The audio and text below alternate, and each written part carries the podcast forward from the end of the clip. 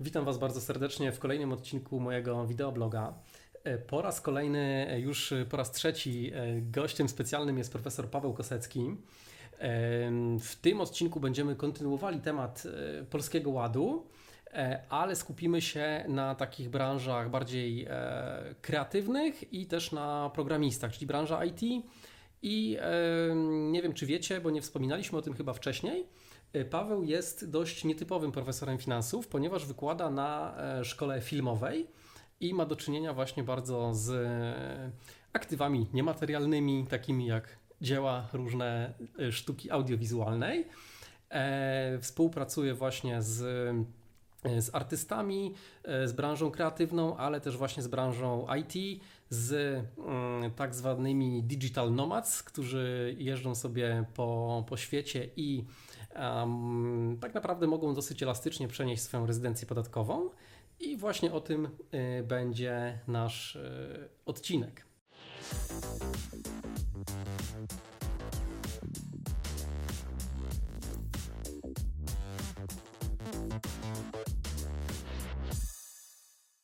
Właśnie, co, co, co nowego słuchać w nowym, y, co nowego słuchać w nowym ładzie? To to jest ciekawe, że, y, że podobną opinię dotyczącą Nowego Ładu mają zarówno doradcy podatkowi, księgowi, jak i pracownicy organów podatkowych.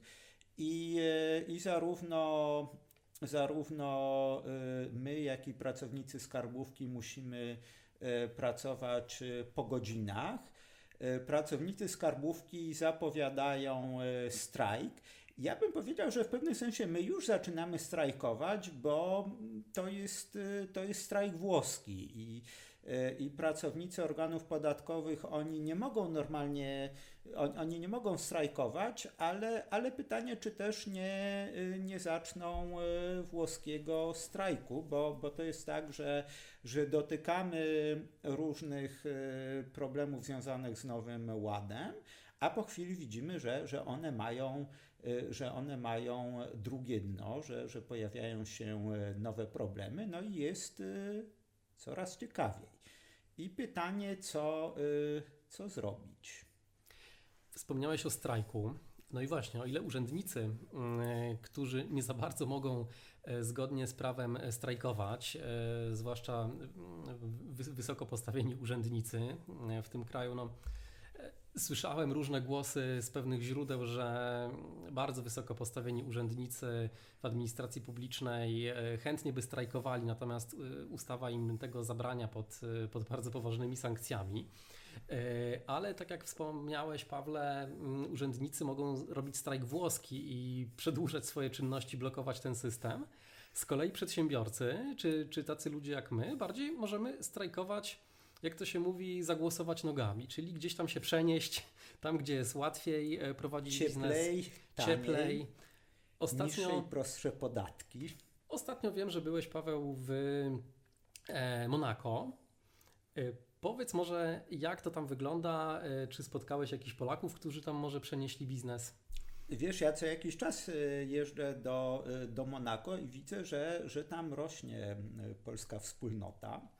Y, to jest tak, że Monako jest dosyć y, elitarnym y, kierunkiem, bo, bo żeby nam się opłacało tam przeprowadzić, to powinniśmy mieć przychody na poziomie przynajmniej 20 tysięcy euro miesięcznie, ale tak jak mówiliśmy o Digital Nomads, to, to tam jest, jest, jest wspólnota tego typu ludzi, no i też są celebryci. Ciekawe przypadki są sportowców, którzy na przykład żyją z kontraktów reklamowych z Orlenem, a mieszkają w Monako. Bo jest, jest cieplej, jest fajniej, nie musimy płacić y, podatku. Ale to jest tak, że dla pewnego rodzaju przychodów też y, Polska jest rajem podatkowym i o ile jak jesteś specjalistą od IT zatrudnionym na etacie, to płacisz ogromne podatki, to na przykład jeżeli sprzedasz y, działki kupione od kościoła za 15 milionów, które kupiłeś za kilkaset tysięcy, to tak naprawdę możesz y, ani grosza nie zapłacić podatku. Także tak, mimo, że... Nie pokazując palcem, kto także, co ostatnio zrobił. Także, także Myślę, że wszyscy że, wiedzą. Mimo że, mimo, że mamy ostrzejszy klimat, to też, też w zakresie pewnego rodzaju przychodów y, możemy być uznawani za raj podatkowy. Tak, w pewnych kwestiach jesteśmy rajem podatkowym. Ja ostatnio też o tym wspomniałem e, w moim innym wideo na temat spółek e, ZOO, bo jeżeli nie potrzebujemy za dużo pieniędzy wypłacać z biznesu, tylko możemy to zostawić w spółce, to tak naprawdę możemy płacić CIT 9%. E, ale wspomniałeś też o programistach i o branży IT.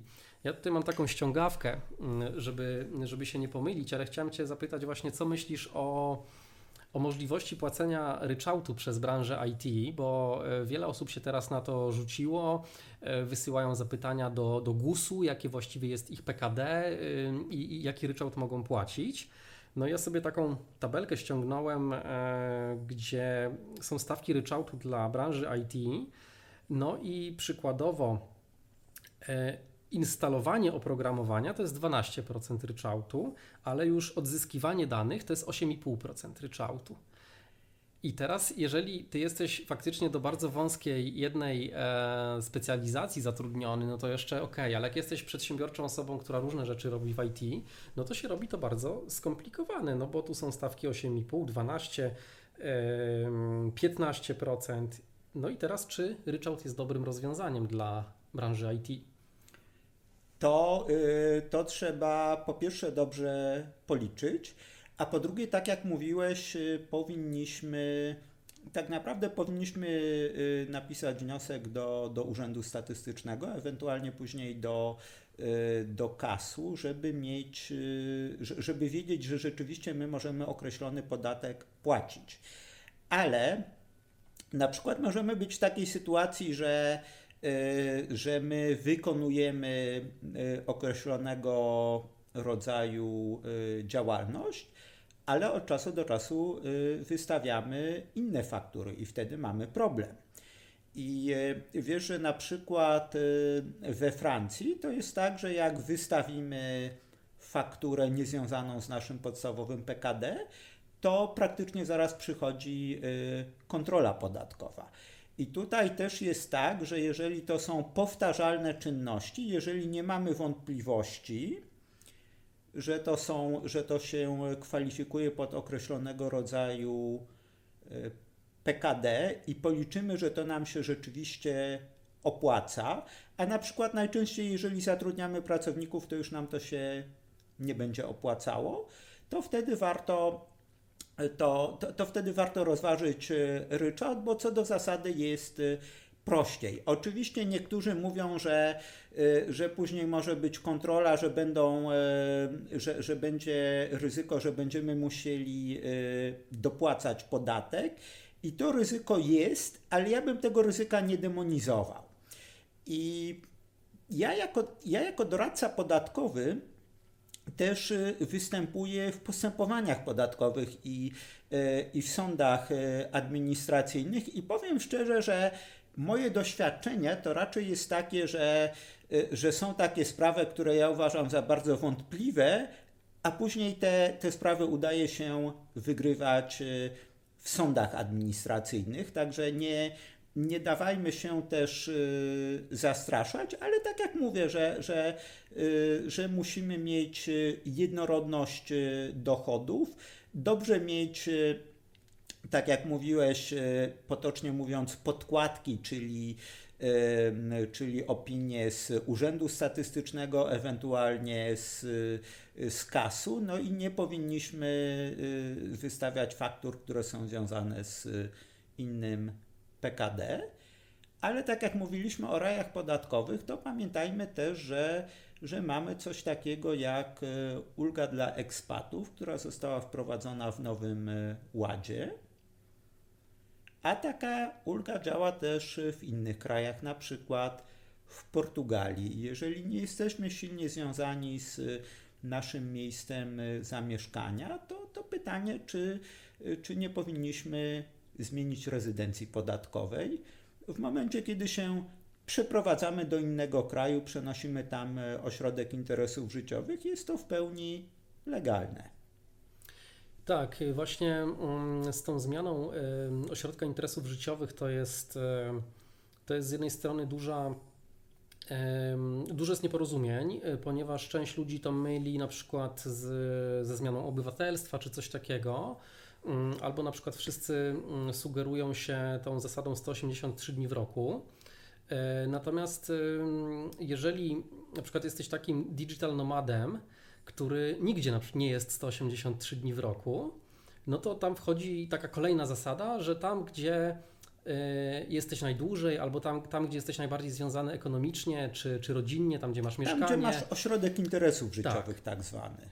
Yy, tak jest. No i właśnie dla osób, które, yy, które dużo podróżują i, i, nie są, tak jak mówisz, bardzo związane z jednym miejscem, to można sobie to dosyć yy, elastycznie ułożyć i na przykład zastosować może częściowo tak zwaną teorię flag, o której jakiś czas temu powiedział mi taki znajomy, który, który też prowadzi taki międzynarodowo biznes i opowiedział mi, że jest to pewna strategia, gdzie wybierasz sobie do każdego obszaru życia tą jurysdykcję, która ci pasuje, czyli przykładowo, tam gdzie masz niskie podatki od spółek, tam rejestrujesz spółkę ale tam, gdzie masz niskie podatki od osób prywatnych, tam masz rezydencję podatkową i wypłacasz sobie tam dochody jako osoba prywatna. I na zasadzie umów o unikaniu podwójnego opodatkowania, zupełnie legalnie w jednym miejscu płacisz e, CIT e, od spółki tam, gdzie jest korzystnie, a swoje prywatne podatki legalnie jak najbardziej, bo tam masz in, in, ośrodek interesów życiowych, płacisz w tym drugim miejscu. Z kolei jeszcze trzeci kraj możesz sobie wybrać do trzymania majątku, tam gdzie y, nie ma albo są bardzo niskie podatki od majątku. Ta teoria się rozkłada tam w sumie na y, bodajże 7 krajów, gdzie y, dochodzimy jeszcze do jurysdykcji, gdzie na przykład jest bezpiecznie trzymać dane cyfrowe i serwery, ale to już może nie idźmy tak, tak daleko. E, powiedz może jeszcze więcej, e, Paweł, jak już jesteśmy w temacie e, tych i digital nomads, i branży IT, programistów. Jakie są jeszcze sposoby, bo wiem, że też rozliczasz ulgę IP Box, ulgę B plus R. Kto, kto z tej branży może z tej ulgi skorzystać i kto bardziej może powinien patrzeć w stronę zmiany jurysdykcji podatkowej, a kto być może w Polsce może skorzystać z, z, z ulgi IP Box i tak naprawdę tutaj płacić 5% podatku i żyć jak w raju podatkowym.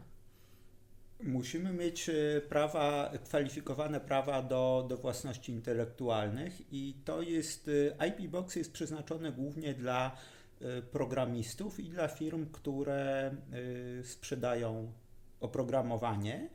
Ulgę badawczo-rozwojową może, y, może szereg firm y, IT rozliczać, y, ale problem jest taki, że, że jeżeli chodzi o ulgę B plus R, to z danych Ministerstwa Finansów ponad 70% kosztów kwalifikowanych to są koszty pracownicze. Więc jeżeli nie mamy pracowników na etacie, to wtedy, y, to wtedy korzyści z ulgi B plus R nie będą duże, chyba że na przykład y, założymy centrum badawczo-rozwojowe.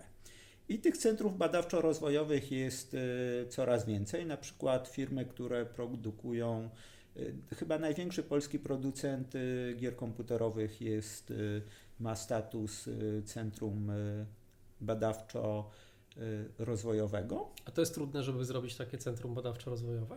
Nie, to nie jest trudne.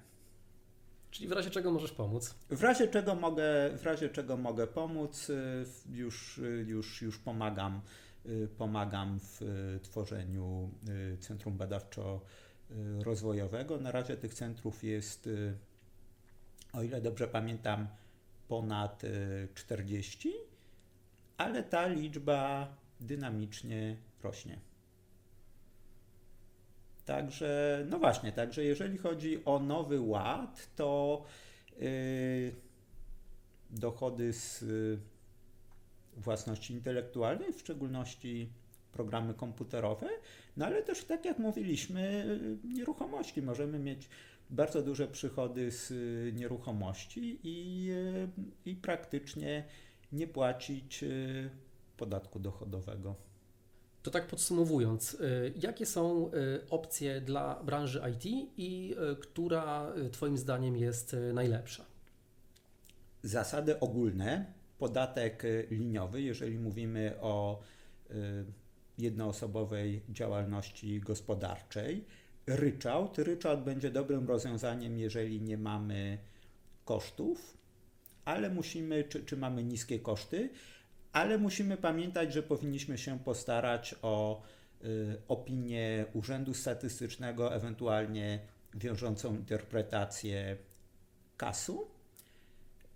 IP Box, jeżeli mamy dochody z kwalifikowanych praw y, własności y, intelektualnej, dla firm ulga badawczo-rozwojowa. No i tak jak mówiliśmy, możemy też się zastanowić, czy, czy nie warto zmienić y, rezydencji podatkowej na cieplejszą, z przyjaznym systemem podatkowym i, y, i też często y, niższymi cenami nieruchomości niż w Polsce.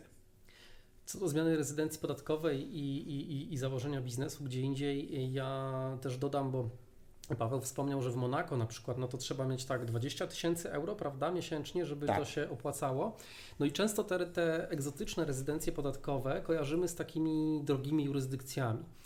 E, przykładowo Estonia, która no, może nie jest taka ciepła i przyjemna, ale ma z kolei bardzo przyjazny system podatkowy i, i, w ogóle prawny dla biznesu. Wszystko można zrobić online. Jest ta instytucja e-rezydencji, że właściwie mm, z dowolnego miejsca na, na ziemi możesz e, założyć w Estonii spółkę i ją e, prowadzić, nawet nie będąc tam fizycznie no to koszt prowadzenia spółki w Estonii no to jest kilkadziesiąt y, euro miesięcznie. I tak naprawdę, y, jeżeli korzystasz z, z CIT-u tam estońskiego, mm, oryginalnego, nie tego polskiego, który nie do końca działa, no to tak naprawdę mm, praktycznie nie płacisz żadnych podatków, dopóki sobie nie wypłacasz pieniędzy jako osoba fizyczna. Y, a właśnie tak jak wspomniałem, koszt prowadzenia spółki to jest, to jest kilkadziesiąt euro w zależności oczywiście od ilości dokumentów, tak jak, tak jak w Polsce, jak w każdym kraju, e, koszt biura księgowego od 90 e, do, do 100 kilkudziesięciu euro i e, możecie prowadzić spółkę. Pytanie oczywiście o faktyczną Waszą rezydencję podatkową, bo tak jak Paweł wspomniał, istotne jest, gdzie macie centrum interesów życiowych bo niestety mm, są przepisy o CFC, że jeżeli będziecie mieszkali w Polsce, a spółkę będziecie mieli w jakiejś jurysdykcji innej, czy w Monako, czy, czy w Estonii, czy gdziekolwiek indziej, niestety na podstawie przepisów o CFC musielibyście wykazywać cały dochód do opodatkowania w Polsce, cały dochód takiej spółki. Ale co dość, dość zabawne, ja sobie niedawno uświadomiłem, że w Polskim Ładzie to nawet w niektórych sytuacjach by się bardziej opłacało mieć taką spółkę w raju podatkowym i nawet wykazywać jej cały dochód i płacić ten podatek w Polsce, bo CFC to jest 19%, bez żadnych ZUS-ów, bez niczego. Więc jak masz spółkę w Estonii, która nie płaci żadnego podatku i uczciwie wykażesz to w Polsce i zapłacisz 19%. A dotknąłeś też y, ważnego problemu, czyli kosztów prowadzenia działalności gospodarczej. I, y, i to jest tak, że nawet y, dla mnie bardzo istotnym kosztem są koszty biur księgowych. I jest coraz więcej obowiązków związanych z JPK-ami, e, różnymi raportami do, e, do, do, do, do ZUS-u i, i o tym się nie mówi, że, że, ten, że nasz system jest e, bardzo drogi i opresyjny, zarówno z punktu widzenia podat, podatnika, jak i też organów podatkowych. I tak jak e, mówiliśmy na początku, urzędnicy, urzędnicy narzekają na, na nowy ład, że muszą, że muszą pracować po godzinach, że nie wiedzą co, e, nie wiedzą, nie, nie, nie rozumieją nowego systemu. Ale mówiliśmy, e, mówiliśmy, o, mówiliśmy o Monako, mówiliśmy o Estonii, ale też na przykład takim ciekawym kierunkiem jest Dubaj, gdzie jest ciepło, poziom cen y, jest y, zbliżony do, y, do Polski. Mówiliśmy o, o takich krajach jak, jak Portugalia, gdzie też nie jest dużo drożej niż, w niż Portugalii, w Polsce. W Portugalii miałbyś ulgę specjalną, bo tam jest ulga na przykład dla doradców podatkowych, ale też dla architektów wnętrz, malarzy, artystów, więc To jakbyśmy pokombinowali, to moglibyśmy się przenieść wszyscy do Portugalii i myślę, że mielibyśmy tam fajne ulgi. A te, te, te, te ulgi są, e, tego rodzaju ulgi są popularne na przykład wśród e, sportowców. Jeden z powodów, dla których e, Ronaldo przeniósł się z Realu Madryt do Juventusu Turyn, było właśnie to, że, że miał postępowanie podatkowe w Hiszpanii, a we Włoszech mógł korzystać właśnie z ulgi dla ekspatów. My z Wojtkiem poświęciliśmy dużo czasu, żeby zgłębić e, tajniki Nowego Ładu i chcielibyśmy się tą wiedzą podzielić z Wami. Tak jest. I razem z Pawłem przygotowaliśmy szkolenie, e, które odbędzie się w dniach 12-13 lutego. E, pod tym wideo znajdziecie wszystkie szczegóły, więc nie będę tutaj jakoś specjalnie się zagłębiał. Doczytajcie sobie E, i zapraszam Was bardzo serdecznie. Dwudniowe intensywne szkolenie plus jakaś e, integracja po pierwszym dniu, żeby móc sobie w kuluarach porozmawiać też o mm, e, bardziej otwarcie o różnych sprawach biznesowych i podatkowych. Szkolenie będzie kameralne, to nie będzie masówka, gdzie, gdzie będzie kilkaset osób i się nie będzie dało porozmawiać, więc gwarantujemy indywidualne podejście. I co? I, i powiemy Wam, jak, jak żyć w Nowym Ładzie powiemy, jak żyć w Nowym Ładzie. E, dziękuję Ci, Pawle, za kolejną rozmowę. Do zobaczenia wkrótce. Do zobaczenia na szkoleniu. Pozdrawiam. Cześć, hej. Dziękuję. Do zobaczenia.